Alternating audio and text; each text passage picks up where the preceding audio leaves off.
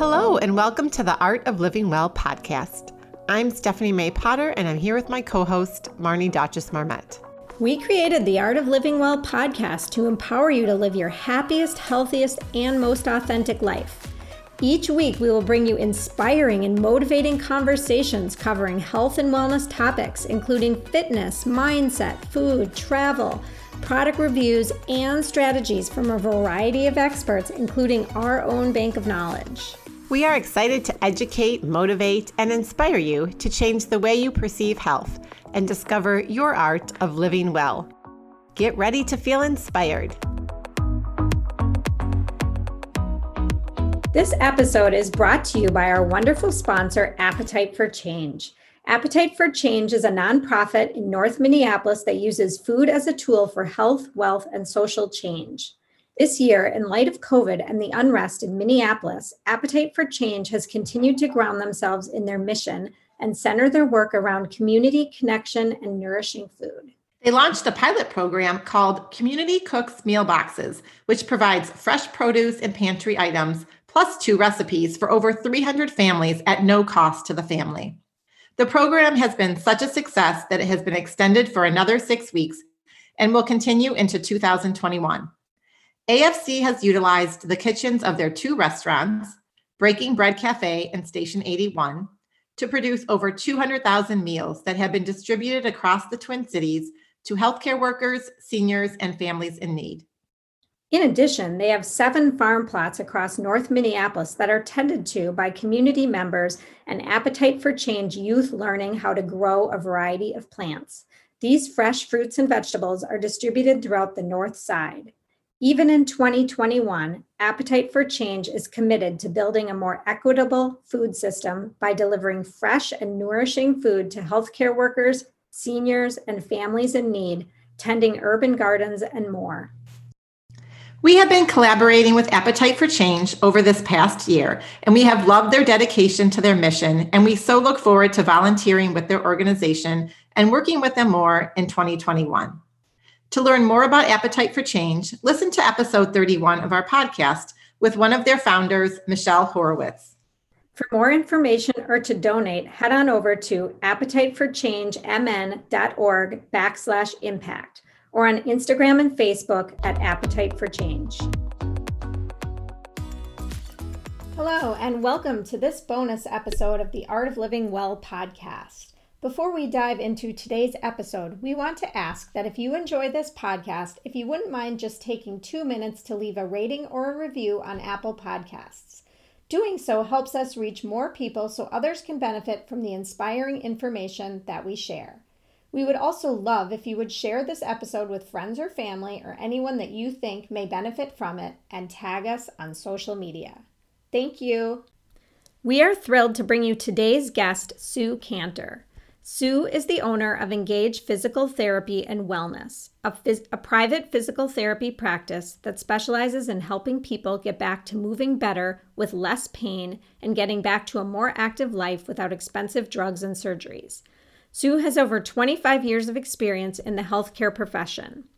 Prior to starting her private practice, she worked in a lot of different settings. Sue's experiences have included being the director of cardiac rehab research and employee fitness program at Washington University in St. Louis, Missouri.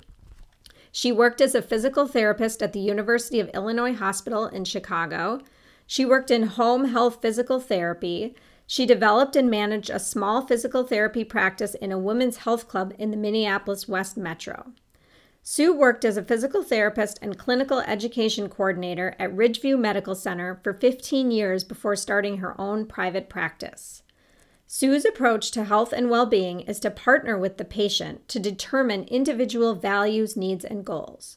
She feels strongly that it is imperative to help educate patients about up to date research supported information. She uses evidence informed evaluation and treatment approaches while she builds and maintains a strong alliance with the individual.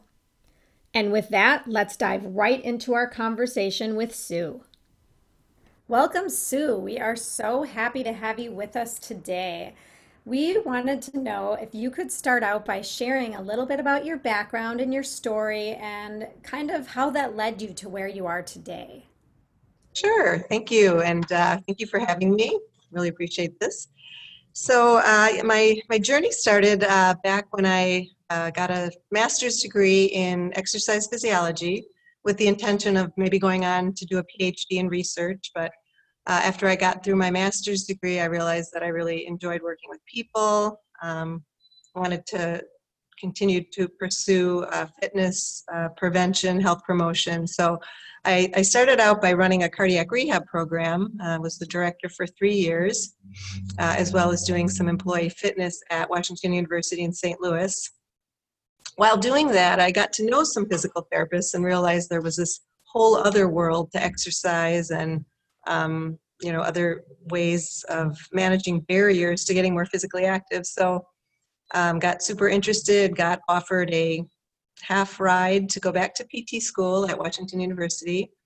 And the rest is history. I uh, finished that up, got a master's degree, and started practicing in Chicago. Uh, I've been practicing now for over 28 years and continued uh, all this time to have a passion for health promotion, fitness, wellness, prevention, and have always wanted to really integrate the two. And I think as a young PT starting out, you know, I was I was just learning how to be a PT and learning uh, to do all the the things that PTs do. And as time's gone on, uh, because I think medicine is changing, and I'm starting to see that integrating uh, more of a biopsychosocial approach to medicine and a more fitness forward approach to PT has really, you know, I think spurred me on now to feel like I can really uh, combine the two. So it's where I've landed where I've landed and just just recently started my own practice after a long time of doing this jumping out at a an older age but pretty excited about it and uh, so far it's gone well. So tell us about that jump that you just made um, yeah. what what sparked that? You know i know you kind of talked earlier before we came on that you started as a side hustle and now you have your own practice yeah, so I, I, wish I would have done this 10 years ago and had, had the nerve, but I did start out part time to sort of dip my toes in the water and um, found that I really liked it. I liked the independence. I think, I think I was a little frustrated in a hospital system in terms of the time it took to, for instance, change a form or get a program started or you know get get the rest of the staff on board to hey you know there's there's really some new practice ideas we should be integrating and so I thought, you know, if I could do this on my own, I'd have that freedom, the creativity to, to start new programs. And as I said, I felt like the, um, so I started out as, as a cash practice, which, which is becoming much more popular in physical therapy and in medicine, right? So if you have a high deductible, um, sometimes it might be more advantageous to actually pay cash for services if you can opt out of your insurance so that was going fairly well but i was i was still getting uh, the question about you know you don't take my insurance. So through getting getting connected with a management service organization they really kind of helped me guided me to why don't you find your own space? We can get you credentialed with insurance. And so just adding that that layer of availability or access uh, for other people to have to to see me and so, uh, yeah, I made the big leap in 2019, uh, found a space in Shorewood, uh, started building it out, and then was ready to open in April, and the pandemic hit. So I uh, ended up having to delay opening till May, which fortunately wasn't too long. You know, started opening with uh, some pretty pretty stringent practices of uh, obviously now mandatory masking. At the time, it wasn't mandatory screening, temperature taking, very rigorous cleaning, and spacing appointments out um, to to an hour so that you know we have time to clean in between. So I, I would say I have a pretty safe, low risk practice. It's always only me and one other patient in the clinic at one time. So we don't have a lot of people coming and going. Well, congratulations on your new endeavor. Thank you. Uh, Talking more about PT, can you tell us how you're able to guide people to better physical well being and maybe even a more active lifestyle? And then how does that help people reduce their pain? Yeah, so good question. I think I think for me as a as a physical therapist, where um, I have a little bit of an added skill to guide people to more physical activity is when when the barriers to physical activity are pain, you know, and maybe drilling down to, you know, what's causing that pain. Is it physical? Is are there some psychosocial determinants that are contributing? And so I think just having that that extra knowledge to say, you know, this is why your hip hurts and you know let's let's add a really individualized approach to your exercise program uh, to be able to get you to be more active so we reduce that barrier of you know the, the pain um, i also work with people that uh, you know have declined in balance or just declined in function um, and again just using using my physical therapy skills to uh, help them get more active again because of those declines And it sounds like your skills and your practice differ from, I would say, the traditional physical therapist, just in how you incorporate more physical well being. Um, and I know you talk a little bit about just more preventative, because, you know, yes, people can come see a physical therapist when they get injured, right?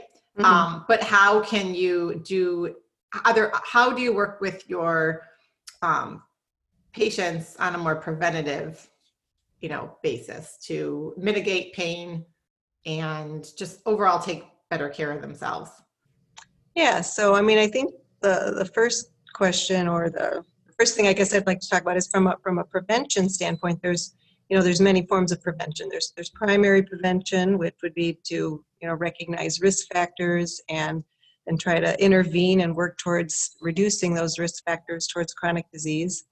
Um, then there's also secondary and tertiary prevention, which is probably where I end up working more as a physical therapist for people that already have chronic conditions, uh, persistent pain. So again, this is where I can start to use my skills again to reduce those barriers um, to getting people more active. Where I say I would differ a little bit is that I, I think I've been a little bit of an early adopter of the uh, the biopsychosocial aspect of of medicine. Um, you know, of, of maybe starting to look at my practice more as lifestyle medicine. Um, I think very traditionally, and, and it still happens in a lot of disciplines in medicine, we, you know, we used to look at treating somebody's knee or treating someone's ankle or shoulder instead of treating the person. So I talk a lot to my patients, you know, when they say, oh, you know, my knee hurts and my shoulder hurts too, but that's not why I'm here, or, you know, I'm really fatigued or I'm depressed, but that's not why I'm here. And it's absolutely why they're here, and it absolutely needs to be incorporated. So, you know, I think um, we're definitely seeing that change in physical therapy where we are not just treating the body part, but the patient. And again, we've also learned so much more about pain that it's it's changed the way we're we're addressed. yes so you mentioned that biopsychos So I think men- while we're seeing that move a lot in physical therapy, sorry. oh no i'm sorry um you mentioned the biopsychosocial a couple times can you just explain for our listeners a little bit more about what exactly you mean Sure. So again, um, the biological component of, of treating somebody would be if you had an injury. So for instance, if you have knee arthritis, um, which which isn't an injury, but say you have knee arthritis, then we're you know we're treating uh, the fact that there's a, a physical component um, to your pain. What's interesting about arthritis that we've learned as of late is that we really don't think arthritis is a wear and tear disease anymore. We've learned so much about the fact that inflammation is a huge contributor, and we also know that there's a lot of things that contribute to inflammation. So this is where the the psychosocial piece comes in. Um, you know, are there are there other things contributing, such as depression, anxiety, the fact that we're not sleeping well, that we're not hydrated? Those are all huge contributors to bringing up inflammation and to actually maybe being the cause of arthritis more than actual wear and tear or mechanical things. So, and then the social piece is obviously, is, as I know you guys know, is the social determinants of health. I mean, there's there's many situations uh, socially that can, again, make make life very difficult and can really reduce your health status and ability to to be well or to recover from from health stressors. So that's what I mean about the biopsychosocial, really incorporating all of those into care. So, if someone comes into your office and they're having chronic pain, how are you addressing this? Like, you know, when you're talking about the biological, social, physio, so whatever you just, Right, right. when you're talking about all of that, how, like, can you specifically tell us, like, what are you doing? I, I'm coming in, I have pain everywhere, my neck is hurting, my shoulders are hurting, I'm sitting at a desk all day. What Mhm. are we gonna do about it? Yeah, that's a really good question because that again is where um, things have really changed over the last 10 years in, in terms of our understanding of pain. So, you know, we we used to attribute pain again to being a, a tissue problem. And and that is the case initially sometimes when you've had an injury or, you know, some sort of a strain that that pain is likely really manifesting because there is a tissue problem. But um, what we now know about persistent or chronic pain is that tissues heal, right? So after after six to eight, maybe ten weeks tops, tissues heal, but sometimes pain persists. And why is that? You know, or why does it persist for some people and not others? And it's because the nervous system gets involved, and um, there's sort of a ramping up of the nervous system that naturally happens when we first get injured, but sometimes that doesn't come back down. And so what happens over time is that the nervous system isn't managing pain well anymore. And again, that there can be multiple contributors to this. So the more stressors, the more things that you have that fill up your cup, that's an analogy I use a lot, you know, to the point where sometimes the cup overflows, uh, the more we can have that persistent pain.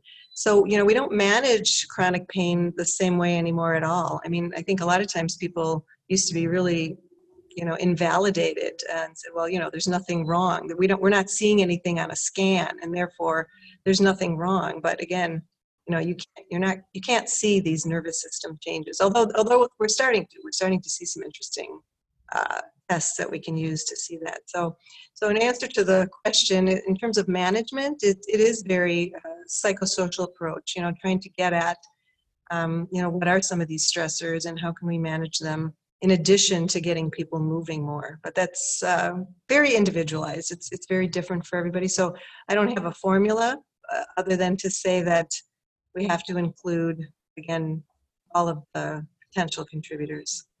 Yeah, I love this. And Marnie, this is this is so consistent with our philosophy on health. And it really gets to the whole person, not just coming in treated for a shoulder injury, but then there's anxiety and other pain Yes. going on. And it's really getting to the root cause, which is another belief, you know, especially in Mhm. more like the functional medicine space as well. Mhm. I love that physical therapists and that you in particular are diving into this now. And you mentioned that there's some tests to look at the nervous system. Is that right? Mhm. That's really cool. What does that Yeah. look like? Or how do Yeah, so that? it's interesting that there's been some um, PET scans or brain scans that they're starting to look at. And um, one example that comes to mind immediately that was one of the very early ones was that um, somebody that's having chronic pain, when they do a PET scan, you know, there's certain areas of the brain that will really light up in terms of uh, probably speaking a little bit to sort of severity, intensity of pain. And just after one session of pain education, sort of trying to explain pain, which is, is actually the name of the book of the author that did this study, is to start to educate people about pain. You know, what does it mean? How threatening is this pain versus something else? Um, and once they've had that 15 minute session to sort of start to understand pain and lower that threat level of, of the pain, and they and then they put them back in the scanner, and all of a sudden the areas that lit up before are gone you know so it's much less of a activity in the brain after just a 15 minute uh, education session. So it's really interesting and there's more and more of that going on um, in the whole world of the brain which is very interesting. And now we want to take a quick break from today's conversation to give a shout out to one of our sponsors, Lakewinds Co op, which is a favorite grocery store of ours to shop at in the Twin Cities. We love that Lakewinds has such high standards and vets every single product on their shelves, including their amazing personal care and supplement section, so that we don't have to. As busy parents, we don't always have the time or the desire to read every ingredient label. And we, when we shop at Lakewinds, we have confidence that it's been done for us. Grocery shopping should be an enjoyable and calm experience, and Lakewinds does everything to make your experience stress free from the moment you walk in the door. The decor and aesthetics are really calming and inviting, and we have never met such knowledgeable and friendly staff in all the departments, including meat and seafood, in the wellness department, and produce. We love Lakewind's produce section, which focuses on organic and fair trade products. About 95% of the produce is organic and local as much as possible. And they really support the local and small sustainable farmers right here in Minnesota and Wisconsin. The meat buyers actually visit the farms. They talk to the ranchers and see their practices to ensure that the animals are ethically raised and treated, which is really important to us. All of their meat is free from additives, synthetic preservatives, nitrates, antibiotic residues, steroids, and added growth hormones. Unlike many traditional grocery stores, Lakewinds has a banned ingredient list that is used to vet the products on their shelf, which includes artificial flavors, colors, preservatives, high fructose corn syrup, hydrogenated oil, etc. This applies to the food on their shelves as well as the supplements and beauty and personal care products in their wellness department. If an item doesn't meet the product standards, Lakewinds doesn't allow it on their store. And we love that peace of mind. We also love how they seek out local small batch makers who meet their standards and really try to support our local businesses. We all know that maintaining a healthy body and mind has huge implications on our immune systems and being able to fight off the flu. So support your health and wellness in the new year by shopping at your local co op. You can find the fabulous Lakewinds co ops in Minnetonka, Chanhassen, and Richfield, or have groceries delivered from Instacart. While Lakewinds Co op is a member owned store, you don't have to be a member to shop and receive their weekly specials. Although we highly recommend that you do become members like us for additional monthly savings and an annual dividend. You can find out more by going to lakewinds.coop. And when you're there, be sure to check out their delicious recipes. And if you don't live in the Twin Cities, we highly encourage you to find your local co op by heading over to National Co op Grocers and finding one near you. So, you mentioned physio fitness earlier. What is that, and how do you incorporate that into your practice? Yeah, so uh, physio fitness is uh, almost kind of like having a physical therapist as a personal trainer. So it can either be a standalone. So if you if you don't qualify for traditional physical therapy, where you've got a it's considered to be medically necessary. You know, you've had a recent injury or a recent decline in your health status or a worsening of some pain that's been recurrent. Um, that might be the route you'd take in terms of traditional physical therapy. But if you've got a fairly stable uh, condition, you know, like stable uh, coronary artery disease or Parkinson's disease or um, diabetes, or uh, again, persistent pain that's fairly stable, uh, this would be a good avenue as a standalone uh, to just, again, be able to address some of those barriers through, through my lens of, you know, evaluating why you're having pain and then incorporating that into that individualized fitness forward movement forward approach to getting more active and fit also a good transition coming out of physical therapy so once we've reached those physical therapy goals i do have a lot of people that then transition over to continuing to work with me in the physio fitness space just because it you know again helps with motivation accountability and continuing to monitor some of these these health conditions that's so cool how you can integrate the two like that. Yeah, it's really fun. Yeah. Um, what are some of the most common issues that you treat? Hmm. Well, I treat a, large variety. I, I never ended up specializing in one area. I still consider myself a generalist. So I like to treat uh, the active older adult. Um, I like to treat uh, women in their perimenopausal uh, phases because we see a lot of uh, spikes in tendon problems in that, that time period, tendonitis, tendinopathies. I like to treat um, arthritis. I actually currently have a, a, program called the Conservative Arthritis Project that I just started. It's a 12 week program that uh, is covered by insurance for the first six weeks, and then the next six weeks are kind of that physio fitness model. Um, again, just because we know so much more about arthritis. Um, I have a question about that. Sorry to Yeah, interrupt. yeah, that's good. So if, do you need to be diagnosed from a doctor in order to come, or since you're more pay for service, anybody can come and do something like that? Yeah, so I, um, I am, I am not just pay for service, I also take all insurances. So I'm now credentialed with all insurance programs. So it depends on your insurance. Uh, Minnesota's a direct access state, so not everybody needs a physician referral to see me. Um, usually when, when someone gets a hold of me, we'll, we'll check benefits and, you know, let them know whether or not they need a physician's referral. Medicare is the exception, Medicare and Medicaid, um, you do need a physician's referral to see me. But that's usually pretty easy to get. Okay, continue on about your arthritis.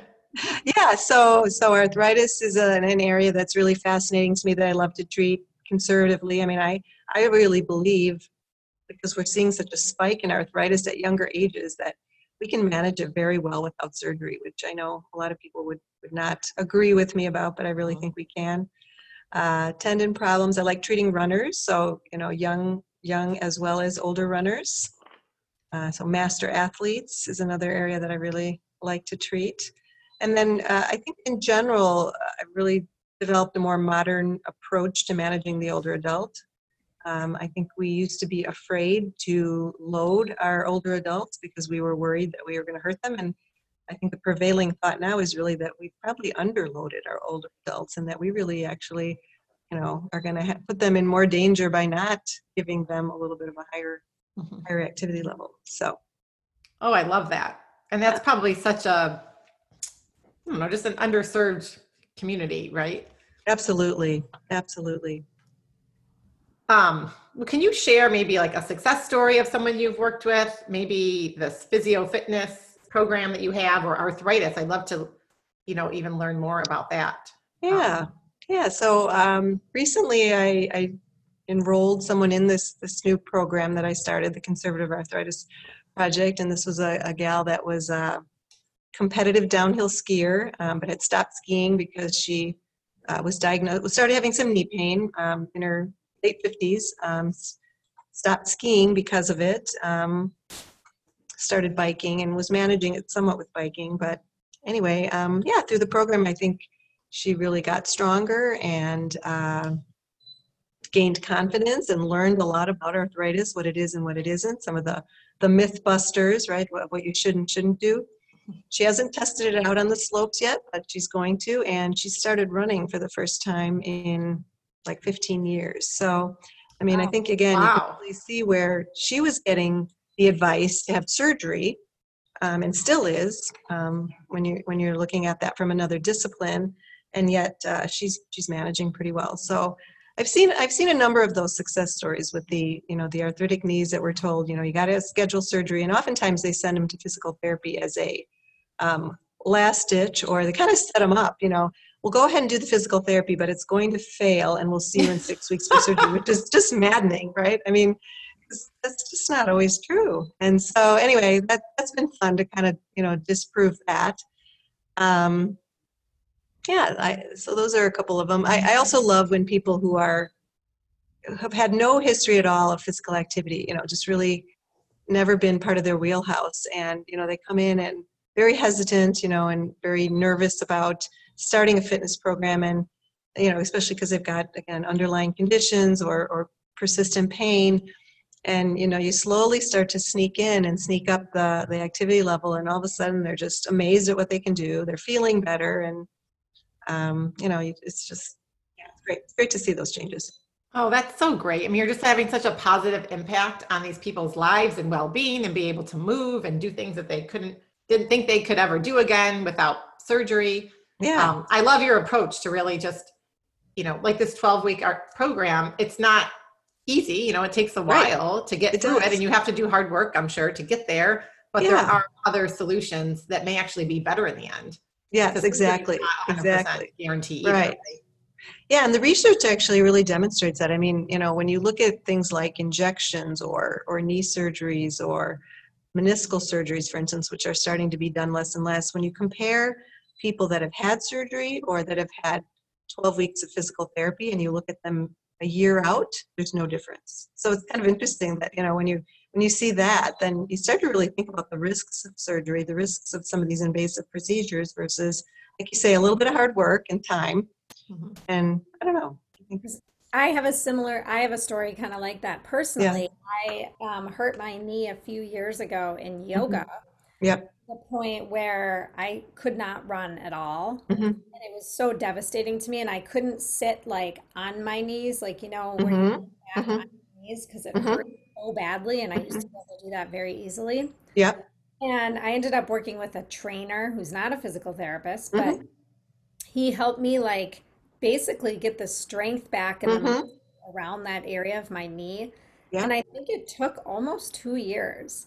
Wow. Okay. I have no knee pain. I can Yeah. run again. I can sit like that again. And I really didn't think I would ever be able to sit in Yeah. that position again. Right. So it does work without It does. It does. I have a same. I have a similar story too. I, I had a bad uh, injury two years ago, ankle and tore a meniscus in my knee, and yeah, I mean, within a year, I was back running and just fine. So it it it can you can recover without surgery for a lot of things.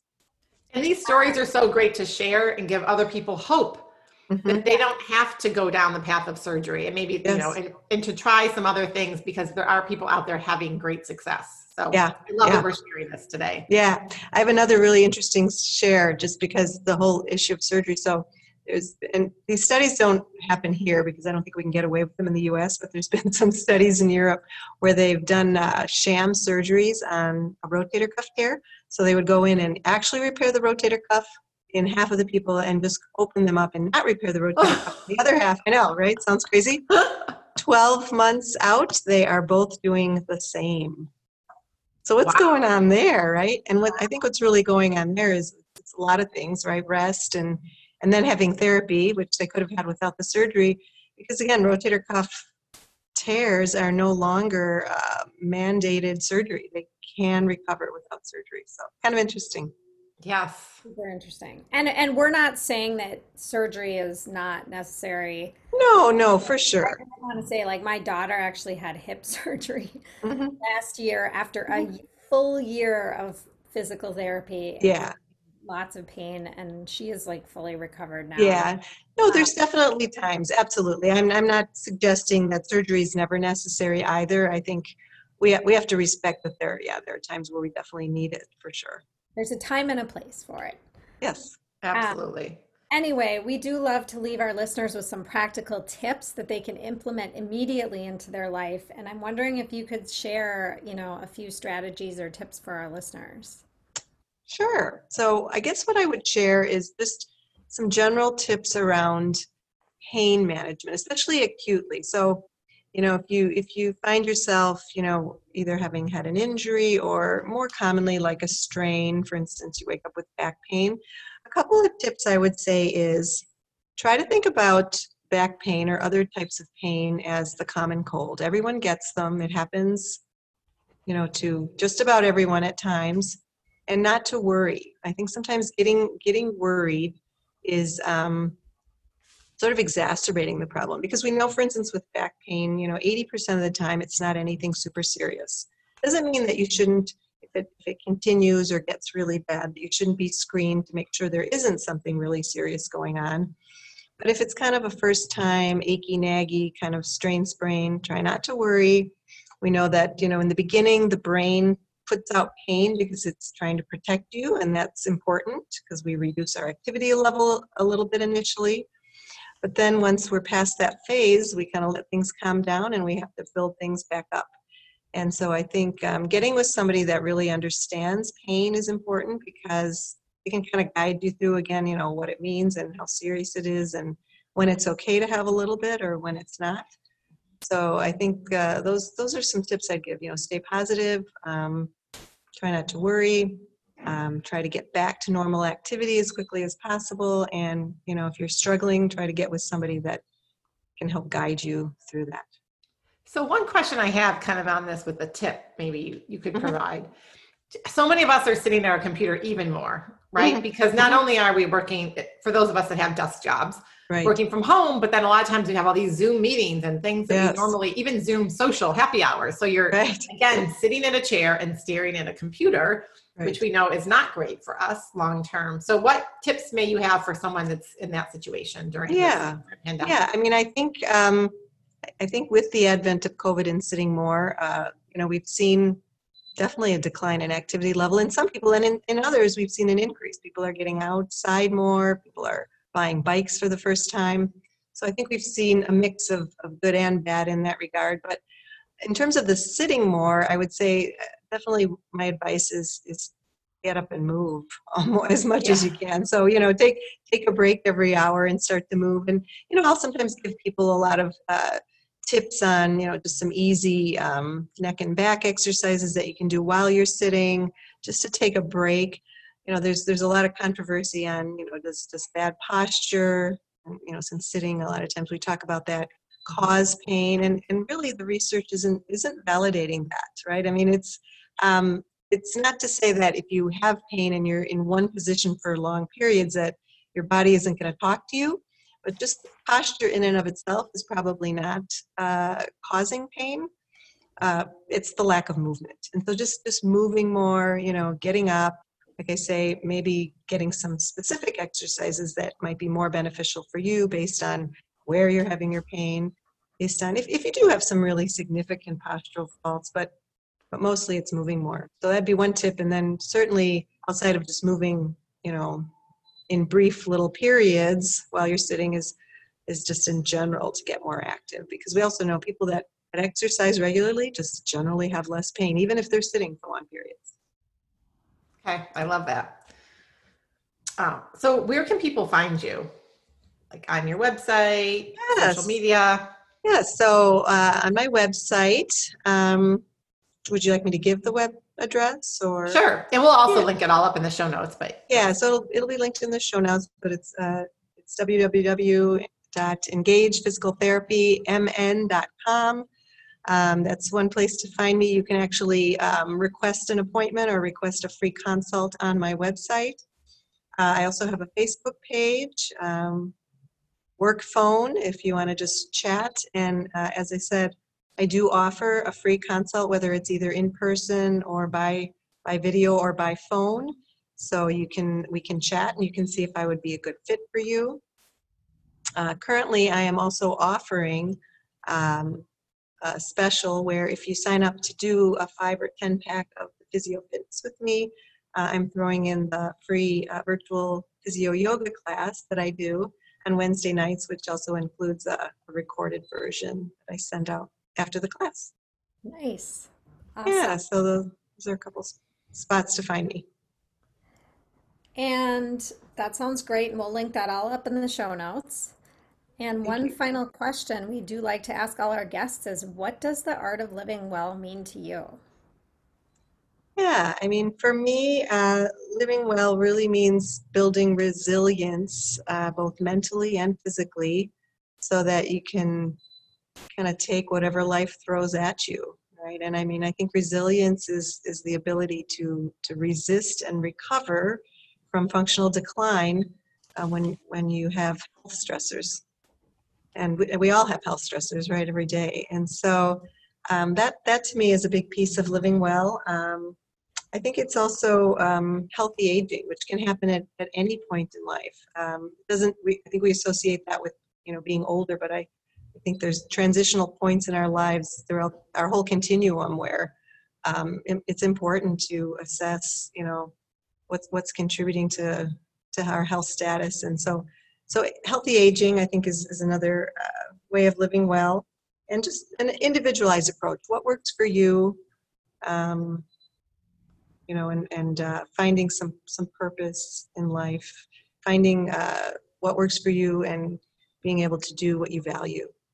Those are all kind of, to me, is what healthy aging is. Yeah, I love that. That's such great um, insight for everyone. And I Um, love the idea of healthy aging. And Mhm. I agree with you that it's not just older people because Right. I mean, you could be 10 and you're still aging, right? Everything Absolutely. We're always aging and, yes. and, and, and we have transitional, you know, points that, you know, yeah, can, can throw us for a curve. And maybe reframing how we use that word aging, you know, I think Absolutely. has a little bit of a negative connotation, but you're right. You're right. And I, I don't always like to use it because I think there is, uh, you know, there's a lot of ageism going on right now. So I never like to, to use the age card. well, but, I say um, I felt better at 40 and even now in my mid 40s than I did in my 20s or even teens. So absolutely. Yeah. yeah. You can start at any point and still still gain. Absolutely. Well, thank you so much for coming on our show today. We've loved having you. Excited Absolutely. to learn about your new endeavor. Thank you. Thank Absolutely. you. It's been a real pleasure and a pleasure getting to know you as well. Thanks, Sue. Have a great day. Thank you so much for listening to the Art of Living Well podcast. We are so grateful that you joined us today. If you enjoyed this episode, please share it with a friend or anyone else you think may benefit from this information. We'd love for you to subscribe to our podcast, leave us a review, and tag the Art of Living Well podcast on social media. If you want more inspiration in between episodes, you can find us on social media at the Art of Living underscore well on Instagram and Facebook where we will share snippets from our daily lives and our journey to living well.